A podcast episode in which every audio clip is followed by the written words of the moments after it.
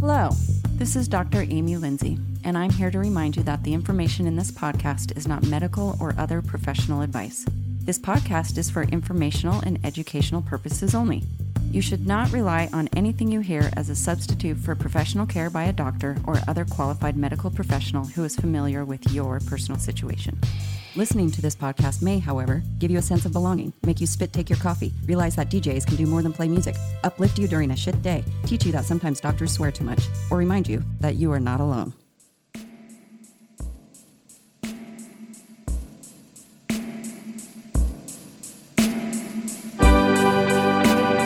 We are joined today by Nicole McNichols, who's an associate teaching professor in the Department of Psychology at the University of Washington in Seattle, where she also received her PhD in social psychology. Over the past six years, Nicole has built her class, The Diversity of Human Sexuality, into the University of Washington's largest and most popular undergraduate course in its history with over 3,000 enrolled students each year. Her current research focuses on teaching methods designed for human sexuality, and in 2019, she delivered a TED Talk entitled Students on Top A Guide to 21st Century Sex Education. Great title.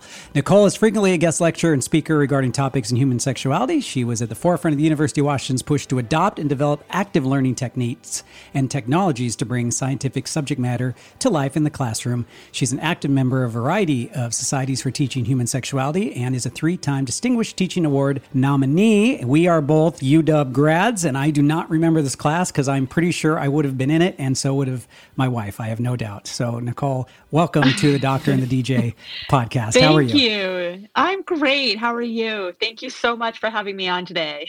Yeah, we're really excited to talk to you. And uh, Amy um, had so many questions. We want to get to them right away, if you don't mind. I know, I have so Great. many. I just want to get right into it. But first of all, Let's go. Huskies. Woohoo! and we should mention Huskies are we have a new dog, and throughout this podcast, people are probably going to hear our dog. We've decided not to hide the fact that we we do this at home and we have a dog at home. I also have a dog, so it is possible I will have the same issue, but uh, I love that we all love dogs here, so I think we should be good. So, Nicole, I wanted to ask you how you got into being the sex professor at the University of Washington. Like, what brought you to that field? That is a great question because it is not the case that I grew up as a young person thinking that I was going to be a sex educator. It really is something that I kind of um, found myself in almost by accident. Um, so I was in graduate school. I got my PhD at the University of Washington in 2009. And during that time, I was in the social psychology department, um, but frequently would be a teaching assistant for Lois McDermott, who taught this course before me for about 40 years, I think. And uh, I really developed quite a close relationship with her. She really kind of mentored me in a variety of topics, even though sexuality was not an area that I was actively researching. It just was a class, and her style of teaching was something that really kind of inspired me. And I felt like I had a lot to learn from her. And so then, flash forward a number of years, and I am a new faculty hire within the Department of Psychology at UW. And Lois has an accident and she falls and she breaks her leg. And this is literally two weeks before winter quarter is about to start. And the department is kind of freaking out because there are 400 students who are enrolled to start taking this course and they have no one to teach it. So, being the new person in the department and wanting to prove that I was a team player and that I would teach whatever it was they needed me to teach, uh, I volunteered. And I really uh, felt like it was one of those situations where literally the night before each lecture, it would be Lois and I on the phone with her basically downloading whatever the next day's lecture was into my brain. You know describe it a little bit to um, you know people like actors who are in movies where they have fight scenes and in the scene it looks like they really know what they're doing but it's only because they've memorized that particular sequence of events. I felt the same way in my lectures. I sounded like i knew a lot about what i was talking about but it was only because i had really learned that particular lecture very deeply. Uh, so you could say I had a bit of imposter syndrome. Um, but then I had an amazing time teaching it. The course evaluations were really positive. Uh, and then a year later, Lois said, You know, I'm going to retire and I'd love for you to take the course over for me. And, uh, you know, I had just found that I had such a connection to the students. It was really a course where I felt like I was helping students so much. I think that the college years are such a time when uh, students are really discovering themselves, their identity, their own sexuality. And um, so, yeah, it was something that I enjoyed teaching for a variety of reasons, and the, the timing just kind of worked out. So here I am. so it wasn't, you didn't like dream of being a sex prof as a little girl. It was more nope. like you sort of fell, or Lois fell. yeah you, you stumbled you stumbled on it and grabbed it and ran and it sort of chose yeah. you in a way Yes, I would say it chose me. Exactly. So I would imagine there's a lot of misconceptions about sex at that age. And oh, a lot yeah. of diverse misconceptions. So, what would you say are the top misconceptions about sex?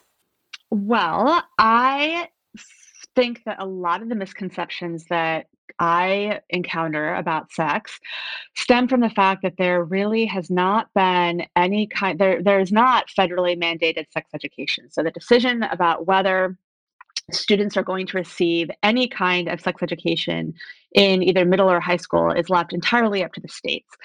And until November of last year, there was no state mandated sex education in Washington. And so, what that meant is that the majority of students who were coming into my class really had no background, really had no understanding. So, the misconceptions oftentimes just came from the result that they were growing up in families or cultures or towns or you know just geographical regions where sex was really viewed as this taboo subject where you didn't talk about sex where there was a lot of shame that really enshrouded it.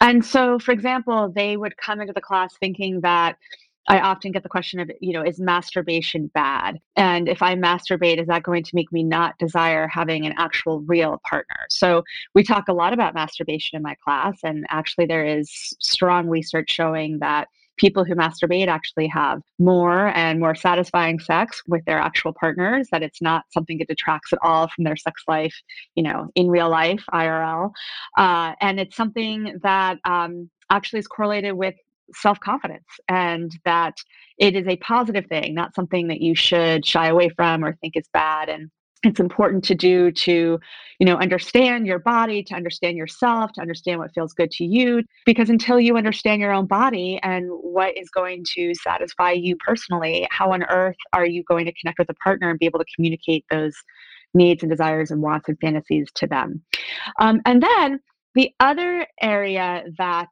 I really see kind of fueling a lot of these misconceptions just comes from pornography. So, the average age now that children start watching porn is 11, which is somewhat astounding. Um, and if you think about the types of images and things that kids are seeing on porn now, they do not in any way represent reality. So, I also teach my class. I am not against porn if it is made and delivered in an ethical way, meaning if it involves actors and actresses or of whatever gender who are actively participating in a way where they are happy to be doing what they're doing, Were they're being paid a fair wage, Were they're not being forced to do things that are against their will. Porn can be a wonderful way to enjoy fantasy and, again, to kind of explore what is it that excites you, but it is not meant to reflect reality. So I see a lot of students coming in whose really main, you know, exposure to sexuality topics has been by watching porn. And so they think that women are supposed to have huge, enormous breasts and that men are supposed to have huge, enormous penises and that for sex to be really good, it needs to be aggressive and it needs to be, you know, kind of confirming these dysfunctional gender stereotypes that, you know, fuel our society of how women and men want to be treated and and that it goes on for hours and that, you know, the woman is going to have multiple orgasms easily the first time and it just kind of sets up these expectations that yeah if you're looking at it as a fantasy that's great but if you're going to be measuring your own real experience against that as a model you're going to be deeply disappointed, right? And you're you're not going to really have a sort of an idea of what people want and how real communication works. So yeah, so I would say main misconceptions just come from what real bodies look like, what real sex looks like, what masturbation looks like, and you know, pretty much every topic that we could talk about is imbued with misconceptions when it comes to sexuality. Sadly, just as a, a result of the kind of society we live in, which is that people don't like to talk about it. Everyone's so embarrassed about it that everyone kind of usually harbors these ideas that just don't really reflect reality. So, have you been teaching this uh, class through the pandemic? I have. That that gets me to what you just talked about because I have to assume on the pornography and on the masturbation tip, there's got to be a lot of that going on right now because there is. I mean, is, there's a lot of alone time yeah, right now, right? Yeah. yeah. And, uh, you know, and it's interesting, you see things like Pornhub, you know, opening up. I mean, they definitely benefited from the pandemic and, you know, kind of had a, a series of clever ads out about how you know they were going to um, open up their their a lot of their offerings for free i don't i don't know exactly what the terms were but uh, yeah i think that people are masturbating more and i think that there is it's really interesting to see how technology has kind of played a role in all of this because i think that there has been a lot more uh, you know i get a lot of questions from students who are trying to stay connected to significant others who are in you know different places and they're both quarantined at home and so how do you use whether it be FaceTime or whatever, you know, technology you're using to kind of maintain that connection and to be able to have some kind of sexual experience where it may not be in person, but at least it, you know, it's coming closer than than, you know, simply being on the phone. Um, but the other thing I've really seen with the pandemic that's just so disheartening is, you know, at this particular age, it's just so important for developmentally, you know, kids slash young adults to be out there meeting people, figuring out the kind of people they're attracted to, developing the types of social skills that you know are necessary for flirting and forming relationships whether they be for a one night stand or a long term multi year relationship. And students are being denied those experiences and they're lonely. I mean, I've just uh, talked to a lot of students who are very lonely and who are also, frankly, just suffering from touch deprivation. I mean, simply being at home and not being able to have any kind of physical contact with other people who you would normally be able to at least even just hug or you know have any kind of contact with is you know a real form of serious deprivation so. Is there research out there? Is there um, information on what happens to people when they are, have a year without human touch? Well um, there are not particular studies on a whole year, but there was an interesting, uh, very famous social psychological study that was known as Harlow's monkeys. And so Harlow was the experimenter, and you know a lot of research that we see that's done on human behavior a lot of it you know first kind of if it would be sort of if there would be ethical questions performing it on human beings sometimes we'll perform it with monkeys in more controlled settings so in this particular setting, what they did is they had a mommy monkey, and the mommy monkey had a bunch of baby monkeys, and they wanted to know, you know, what what are sort of the most basic primal needs of the baby monkeys. And so what they did is they created a cage that kind of had two little compartments, and in one compartment they put just a wire kind of shape of a monkey covered in cloth, and it had food and water with it. And then in the other compartment, they had a wire monkey, but this monkey was warm and it had like a little um, ticking thing that made it sound like it had like a little heartbeat and it was really cozy, but it didn't have food and water. And they found that all the baby monkeys gravitated towards the warm, fuzzy mommy that had the heartbeat rather than the one that had food and water. So, what that means is that this need for touch and comfort and nurturing is almost even more primal than, you know, that for food and water. I mean, it really is high up there. So, yeah, there has been a lot of research showing that, you know, touch is absolutely essential that that we are you know social beings by nature and that that is really something that you know it kind of comes right above food and water in terms of how badly we need it well, I worry about everybody coming out of this pandemic and just going, just crazy. I mean, it's just. Oh, I know. I mean, it's like I I don't even have a question. I just I'm just wondering. You know, I I, I hope so. I hope yeah, everyone well, goes crazy. I mean, I hope everyone's having as much safe, consensual sex as they possibly can and want to and desire. So, uh, we'll we'll see. Um, I mean, the other side of that is everyone's so used to in this like camera off mode are students going to come back in to campus in the fall and feel like everything's very awkward and that they've been away from other students for so long that they have kind of forgotten how to interact with each other. Uh, I'm hoping we'll, if that happens, we'll all get over that stage quickly, though, and it'll just be a giant party. But we'll see. you know, we've been talking about this pandemic and um, we were talking about pornography and masturbation. And if when we come out of this pandemic, if we're all just going to basically have a big giant orgy or not, or, you know, what's going to happen. Mm-hmm. Yeah. And, yep. but I wanted to um, go back a little bit to porn and talk about, you know, as a woman, right? Women are characterized very differently in sex in our culture right like women are yeah. are and especially in purity culture so i was raised in like a very religious family where it was all about no sex before marriage masturbation's bad like i, I didn't know you know i was definitely like a victim of purity culture right mm-hmm. and so there's that whole uh slut shaming women and like women aren't supposed to love sex and and I think that sends so many confusing messages to women who do love sex and who do want to participate in it. And I think it feeds non consensual sex because they don't know how to advocate for their own sexuality and advocate for their sex, and they don't understand consent. And then going back to what you were saying about pornography, it's rare in pornography that you see a consensual conversation happen, right?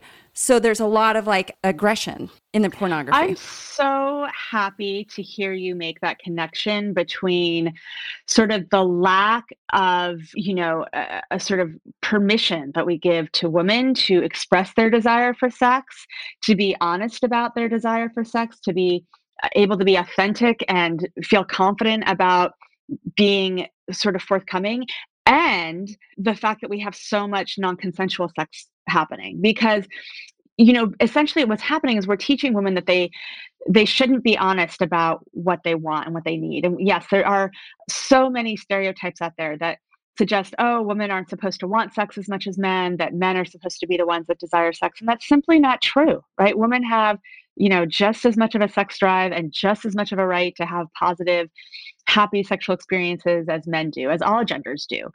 And and I think that we're really setting up problems in our culture if we teach women that they're supposed to be coy and they're supposed to be shy and they're not supposed to be honest about that. Because, you know, again, then it's back to this problem of, well, how do you communicate when you do versus you don't actually want to have a sexual experience? And so if we're teaching women that they should always be saying no, and if we're teaching partners of women that even if a woman is saying no, she may actually mean yes. It's just that she has to always say no. Then how do we know what anyone ever means, right? And how do we know what, you know, how to interpret any kind of a response? And, you know, of course, the answer to that needs to be that no always means no and that maybe always means no. But we have to give women permission to also say, yes, I would love to go home and have amazing sex with you tonight, right? And, and enjoy that and not feel guilty about it. Um, there's a Christmas song that I play every year for my students, even when it's not around Christmas time, that is Baby It's Cold Outside. Mm. And that song. I know what you're going to say. yeah. I mean, and people get really worked up about this, right? Because for a lot of people, that's their favorite Christmas song, but go onto YouTube and Google Baby It's Cold Outside and listen to the lyrics. And you can even watch the little video that, you know, that, that goes with it from the movie that it came from. And it is a it is a song and a scene of sexual assault. I mean, it is essentially a woman who's saying she wants to go home and her partner saying, No, no, no, baby, it's cold outside, you need to stay here. But again, there's sort of this confusion of, well, she seems like she wants to stay, but does she want to go home? And is she saying she wants to go home because she feels like it? But no matter what, if she's saying she wants to go home, the male partner is still kind of trying to, you know, almost bully her into staying. Um, so I love the Kelly Clarkson. Why am I Kelly Clarkson blanking on her? Kelly Clarkson, thank you. And John Legend, they do a fantastic remake of that song where they, you know, he keeps saying to her, if you want to go home, you should go home. It's your body, your choice. You should enjoy it. It's a really charming song. And at the end of it, she decides to stay, right? I mean, that's kind of the the irony of all this is that if you if people have permission to say what they want and to be honest about their sexual needs and desires and wishes, then everyone wins, right? And then it, it means that we can say no to the sex that we don't want to have and that we can say yes to the sex that we do want to have and I think these communication problems that often lead to these really bad situations are just, you know, kind of get cut down. So that takes me to something like BDSM. Mm-hmm. So I'm of the belief that it can be a really great healing space for people, mm-hmm. whether yeah. you're a dom or not, or whether you're submissive or depending on which role you you prefer, and that it's a place where people can access healing, like yeah. real healing of some deep wounds, and that can span not just sex and wounds with sex, but wounds in their life or give them like a safe place. And I just wanted to know what your take on all that was. Yeah, and what you're saying is actually really backed by the research. So BDSM can be a safe place where people reenact scenes and oftentimes may even reenact traumatic scenes from their own life where now they can kind of control what the outcome is going to be. It's almost kind of like the ultimate cognitive reframing of thinking, well, I'm going this time, I'm going to live through this and I'm going to be able to kind of change it in this way and have control in the same situation and get myself back into my own body in this situation. And, um, you know that's we i talk a lot about bdsm in my course and i have a lot of students report to me that they've had that very experience you've talked about you know i see i definitely think bdsm is much more common now than it was even 5, 10, 15 years ago. I actually have a whole panel of guests who come to speak in my class every quarter uh, who talk about BDSM and their experiences in it. And I think that, you know, when you mentioned misconceptions, you know, again, I think there's this idea that BDSM looks like what it does in the movie Fifty Shades of Grey, right? Which is right. actually involves a lot of sort of you know power differences that really yeah, and non-consensual bullying and situations. exactly, exactly. Um, and so that is not what BDSM looks like, right? Like BDSM, when practiced the way it's supposed to be practiced, is safe it's consensual it has two people who have are coming together who have the same amount to gain to lose um, there's really good communication probably even better communication than you'd find in non-bdsm sexual experiences there are safe words so that people know when you should stop something versus when you want something to keep going. And yeah, I think that that all kind of introduces this element of control and safety that can absolutely be very healing for a lot of people. Just for our listeners who may not know what BDSM is, can you tell us what it is? Yes, of course. I guess I should have started with that. Um, well, the irony is that no one is really quite sure what BDSM stands for. There are a lot of options. So, B is bondage. Typically, everyone agrees that B is bondage. I think D is actually usually the dominance. And then S is like sadism. And then M is usually for like masochism. But they're all different sorts of variations on those words. But essentially, it's power play so usually one person kind of takes on the role of being the more dominant person and then the other person will take on the role of being the more submissive person. And it is about two people who are usually playing out some sort of scene where one person is explicitly following the instructions. Usually, the person who's being dominated is following out the instructions explicitly of the person who's giving the instructions. And so, this might involve things like whips or chains or tying people up or using a variety of different types of sex toys. Even though one person within the scene is always following the instructions of the other person, there is a safe word. So, for example, there could be a scene that two people are acting out, and maybe the code word is red, but the code word can be anything. It could be spaghetti. Uh, and so, if you yell out spaghetti, the scene stops, and it's a sign from one person that they just don't want things to continue. And people who participate in this, they report going into something called subspace, which is um, almost like this endorphin rush that you get from being in this place psychologically when you're acting out these roles. And what I when I talk about BDSM in my class, it's you know it's interesting because people may think that this is something that only some people practice right? That that it's a, just this kind of strange weird thing that only exists among people who are into you know chains and whips. But actually the psychology behind it really shows up in common threads throughout all of our lives right? It's really about kind of understanding what your limits are and sort of this desire that is really is kind of quite primal in all of us which is to sort of see how far can we be pushed right? How high can you jump? How hard can you run?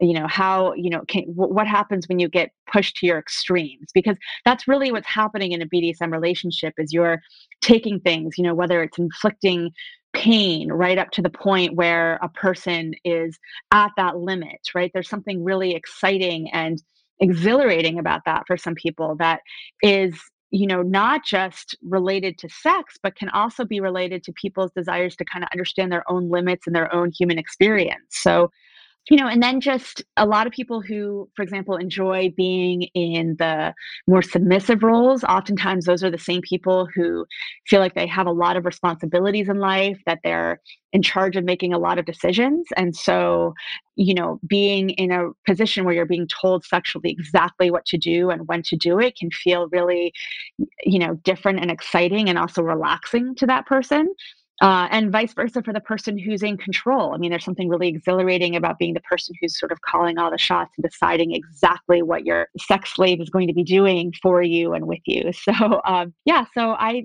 I think it's something that's being, you know, I see being explored more and more by my students, and it has, I think, a lot of benefits. It's, you know, most people during their lives will try out some kind of kinky sex. So it's, uh, I think, a lot more common than people realize.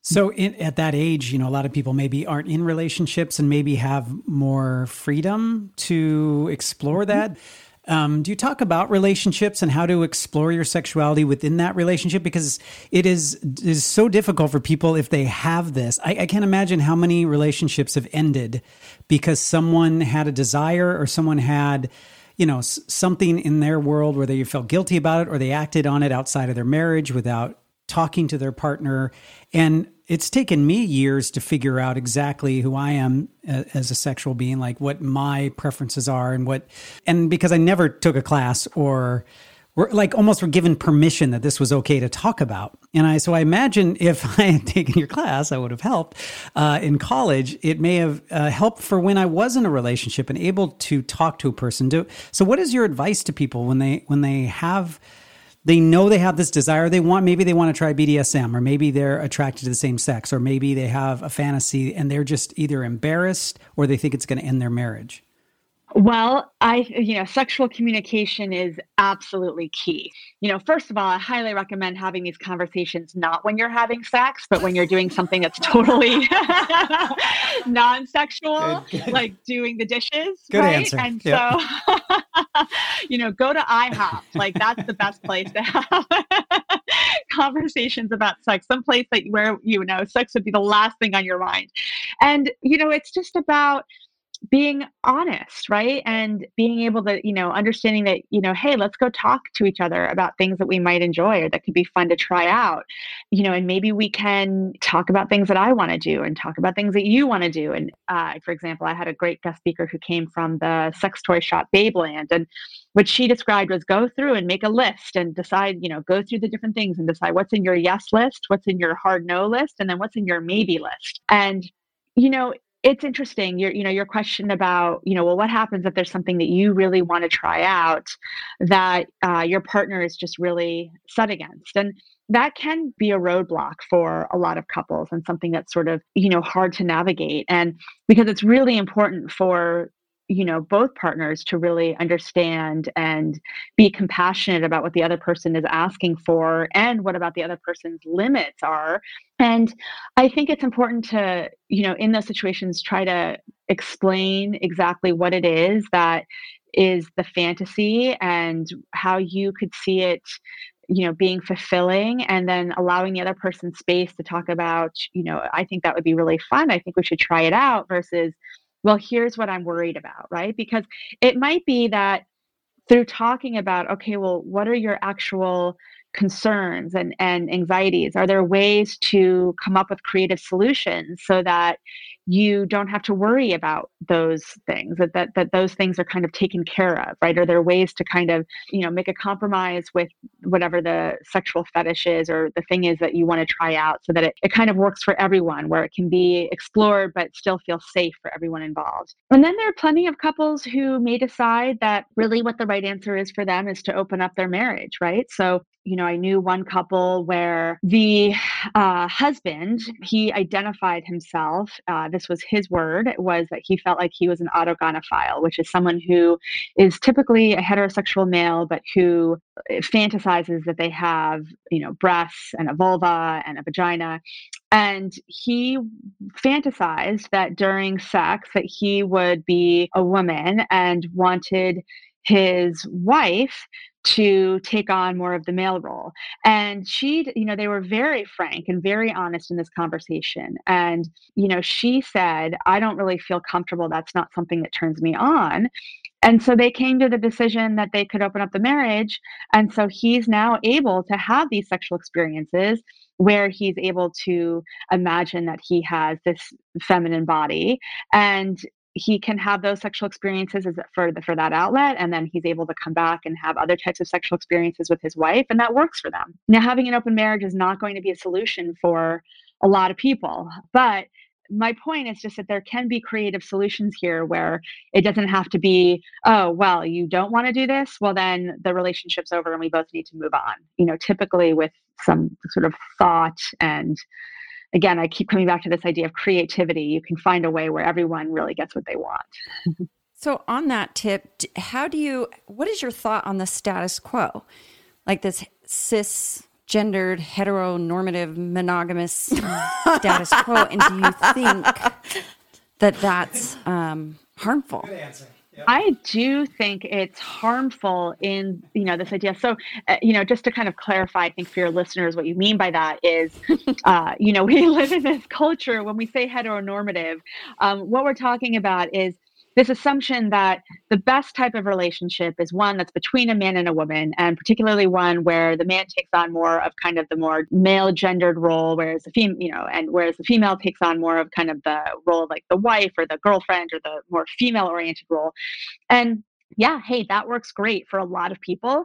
And the problem is that we've come to a place where we norm that and we suggest that it's superior to every other type of relationship. And that's really harmful uh, because that is simply not the model that works for a lot of people. Uh, you know, you have all sorts of people who identify and understand that they are a, you know, gender that is not, you know, quote unquote congruous with their biology. You might have a person who has certain, you know, genitals or, uh, you know, certain chromosomes that you know, the, led the doctor to call out one gender at birth, but they identify as something completely different as an adult. You have people who have all different types of sexual orientations.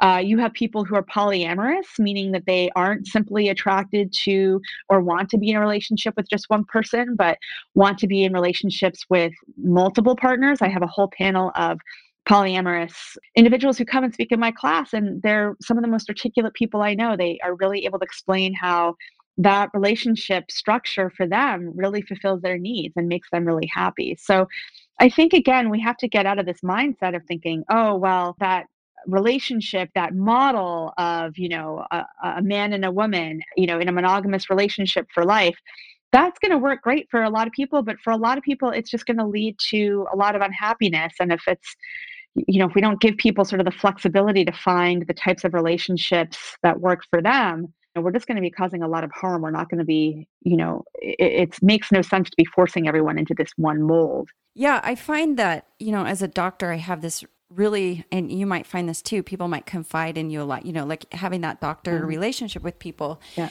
And they'll tell me the truth about their sex or their relationships or whatever. And I always get this big smile on my face because I hear it all the time. Like right. what I hear like behind uh-huh. closed doors as like that uh, vulnerable doctor patient relationship is actually more normal than what people right. think.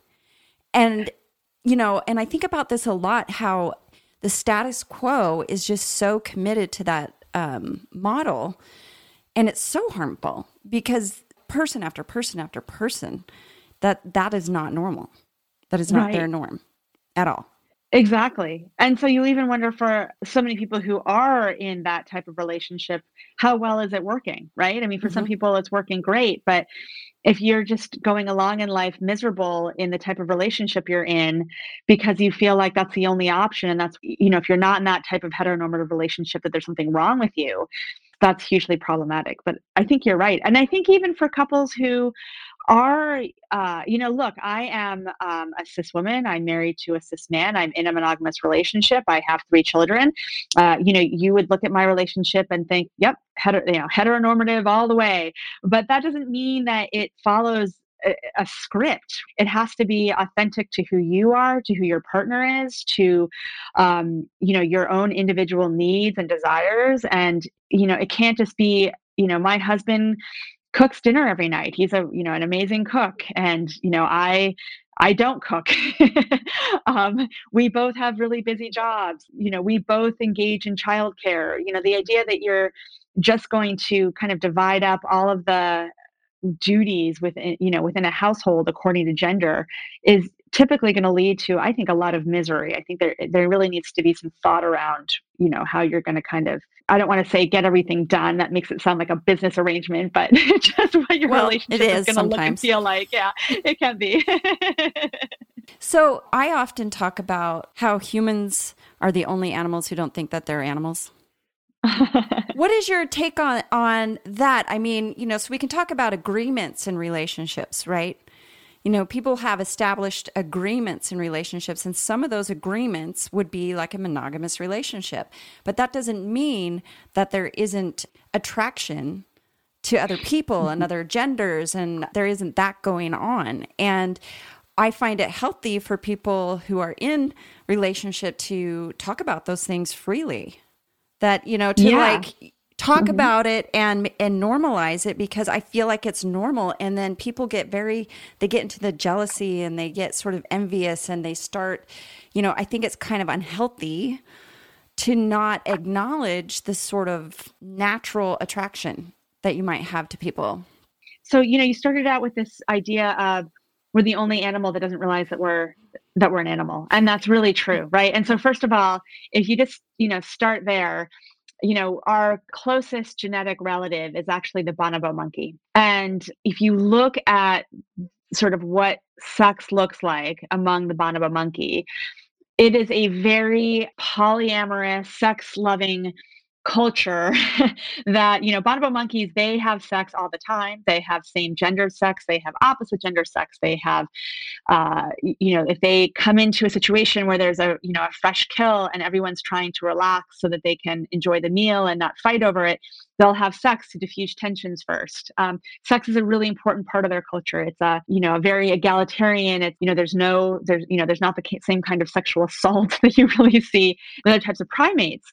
And you know, so what does that say about humans? Well, if they're our closest genetic relative, then this idea that we're supposed to just fall in love with somebody when we're you know really young and only stay attracted to that person until we're 80 or 90 years old you know is just a little bit unrealistic there's a wonderful book called sex at dawn that i, I highly recommend that sort of talks a lot about kind of the anthropology behind this and you know the, one of the points that the authors make is and if you look at most animals, the number of times that they have, you know, sex, um, you know, the ratio of that of copulations per child is quite low, right? So in other words, most animals are usually having sex when it's just for procreative purposes.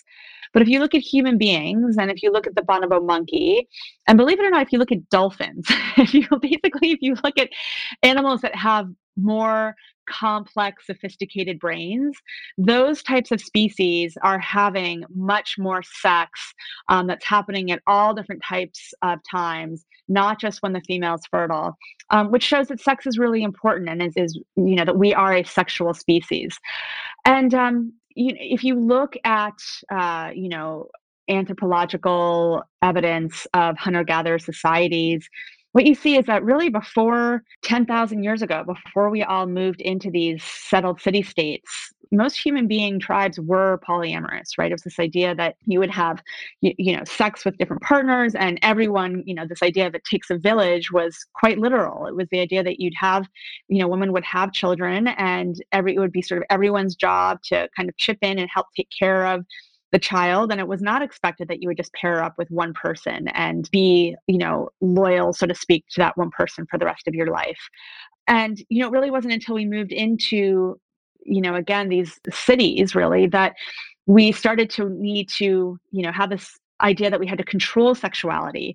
And that's really when the institution of marriage came about because all of a sudden there's this notion of, oh, well, we can't just have people running around having sex with whoever they want because that will just lead to chaos and how can we have an organized society if if we don't have this institution of marriage where people are getting married and having children and passing down property? And it really became more of a business contract but it's not how we're designed right? We're designed to you know go through stages where we fall in and out of love. And now that's not to say that monogamy is doomed right? Because love is something that's intentional. You know human beings are complex so it's not the case that you just get to know somebody in the first year and then you know them forever and you've you know kind of completed whatever role you're supposed to have with them. If you really have this element of intentionality and get to know someone and eh, put effort into your relationship it can certainly stay fresh and it can you know you can keep that desire and that sort of sexual you know firework alive for sure. But don't expect that just because you have this happy relationship where you have that occurring, it doesn't mean that not every now and then someone's not going to kind of drop out of the sky that kind of grabs your attention and makes you think, wow, that person's really attractive. And and um, it and, and what you do with that really kind of depends on what makes sense for you as a person and for you in your own relationship right? I mean some people choose to open up their relationship for that reason um, but a lot of people feel like you know they're they're happy in their monogamous relationship and you know it might involve just kind of taking a step back and observing that and not panicking. And you know it's something that might crop up for a reason. It may crop up you know just out of chance. Um, but I think the authors of the book kind of make a really nice comparison. You know, they say, you know, you may choose to be a vegetarian, right? And being a vegetarian, right, which they're comparing basically to monogamy, may be a superior lifestyle choice, right? It might make you healthier.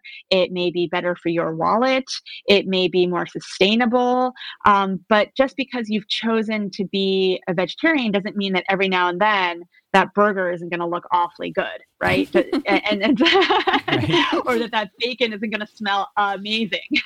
so, and so if you feel yourself smelling the bacon, so to speak, that's normal, right? And and that's not a reason to think, oh my God, there must be something wrong with my marriage or something wrong with my relationship because there isn't. It's just that's just part of who we are. So how do we how, how, do we get our society to this point? You know, because the people I met who are feel more liberated or um, are being true to their sexuality, those are some of the the happiest people I have ever had the pleasure to meet. Like yeah. I, can't imagine that's not a coincidence because it kind of encapsulates who they are. I'm I'm guessing they are on this journey, and in most cases they're older.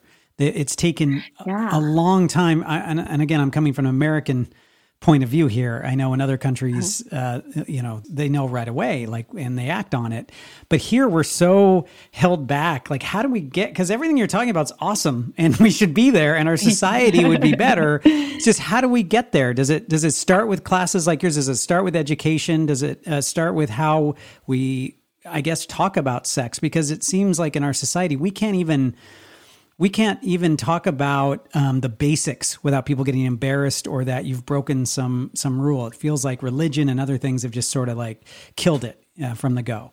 Yeah, no, I couldn't agree more. And I, I also think you're right. I mean, I, I obviously think education is such a critical place to start, right? And we have to get to a place where our sex education just isn't just about, you know, pointing to, you know, how not to get pregnant right exactly how not to get pregnant. and you know and um, you know this is how you put a condom on a cucumber and uh, these are ovaries and this is a penis you know class over. Uh, so we have to really get to a place where if you look at the netherlands i mean they've done a great job of developing and introducing comprehensive sex education and so at very young ages they start talking about relationships and communication and what does it feel like to fall in love with somebody? And what do you do if you feel like a relationship's coming to an end? Is it appropriate to just send a text message telling them things are over or should you actually talk to them in person and how might that feel on the other end? Um, so I think that a lot of, you know, our education needs to be focused on communication. And I also think it just needs to be more sex positive, right? I mean, in the US, we tend to focus on everything that can go wrong. You're going to get pregnant. You're going to catch an STI, right? And then there's just a series of pictures that show every, you know, the most gruesome case of every sexually transmitted infection you could possibly catch. And it doesn't talk about the pleasures of sex at all. That's right. And it doesn't talk about how to enjoy sex. And when I took sex ed, in middle school we never learned about the clitoris right what's the point of the clitoris all it does is you know provide pleasure in females right well, no biggie maybe the clitoris no by the way there. is huge yeah. It is. It's a whole huge. The clitoris yes, is huge. It, yes, it's a. Whole, it has I, feet I, I, and legs. It, yes, it does. It's like a whole wishbone structure. It's a exactly. whole wishbone structure, and I didn't learn that till I was in medical school. Oh my! I mean, see, that's craziness. I have a I have a film that I show uh, the very first week of my class that's called In Search of the G Spot, which is actually a fantastic film. I highly recommend it.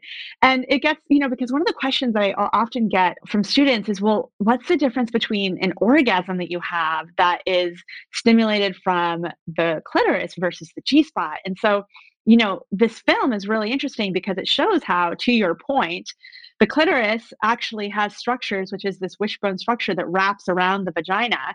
And so, really, a G spot orgasm is just kind of changing the integrity of the clitoris. They're all kind of the same thing um, and coming back to the same structure.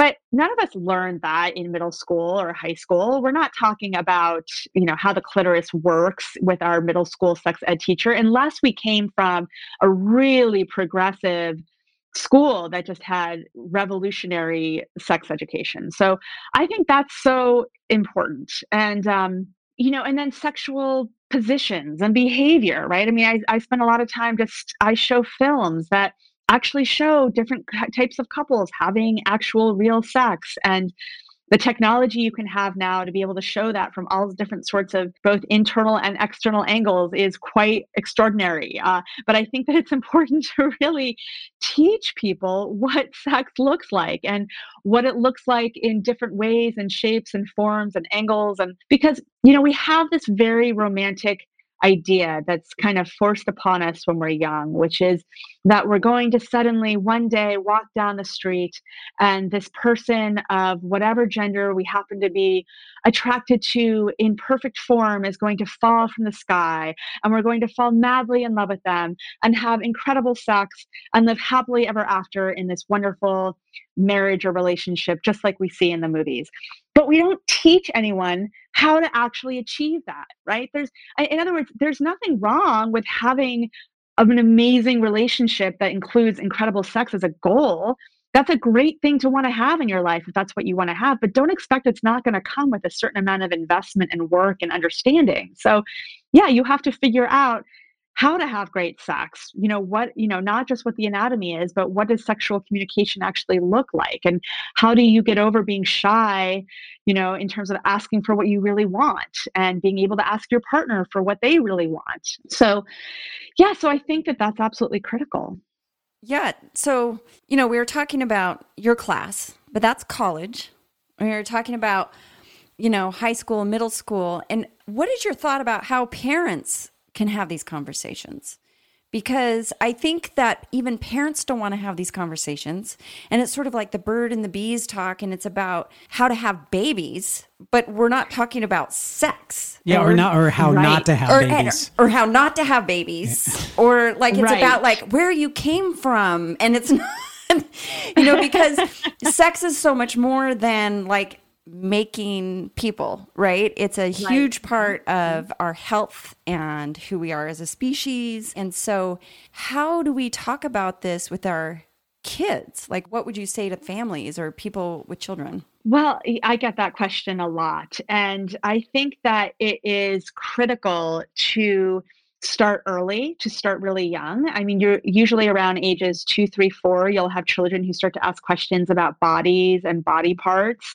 And it's really important to use actual names, you know, vulva, penis, vagina, breast, not to make up sort of cutesy names because the cutesy names can tend to make it seem like, oh, well, the real name is naughty and dirty. And so that body part must be naughty and dirty. You want to be able to talk about these things frankly and openly and you know when there's a sort of a valuable teaching moment kind of jump upon it right? So if it's a question about a body part explaining that in a really honest simple straightforward way. And you know i think that there are a lot of great books out there that can be used as launching points that you can either read with your child or you can read them independently and then talk about them. But you know the important thing to realize is you're never you're not going to harm your child right? More information is always better.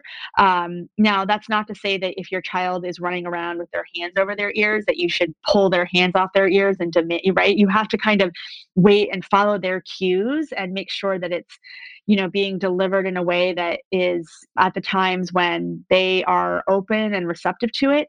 I you know i think everything is on the table and i think having conversations about consent early on is critical. And you know at an early age just teaching a child you know your body belongs to you and your sphere of privacy belongs to you. And having somebody violate that and touch you in ways or show you pictures of things that you haven't asked to see or you know making you look at their body parts is not okay and so you know what is the plan going to be if that were to happen? You know do you have a trusted adult that you can go talk to? But then you know along those lines it also means if you're teaching a child about consent that you know back to this idea of your own sphere of privacy no, um, you're not required to give anyone a hug who asks for it. Right now, that can oftentimes rub grandma and grandpa the wrong way. If you know they're asking for a hug, and you know explain to them, no, he doesn't want to hug you back, and he doesn't have to. You know, or um, you know, I remember my son when I had my daughter, she was taking a nap and he wanted to go up and give her a kiss while she was sleeping, right? Which is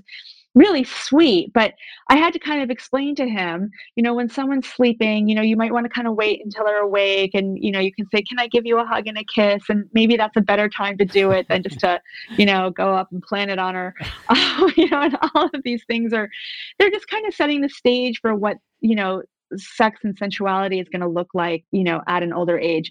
Um, but then the one thing I want to just kind of add on to that is it's rare that you're going to encounter someone where you're like, wow, you know so much about sex. You are amazing at sex. Where did you learn all that?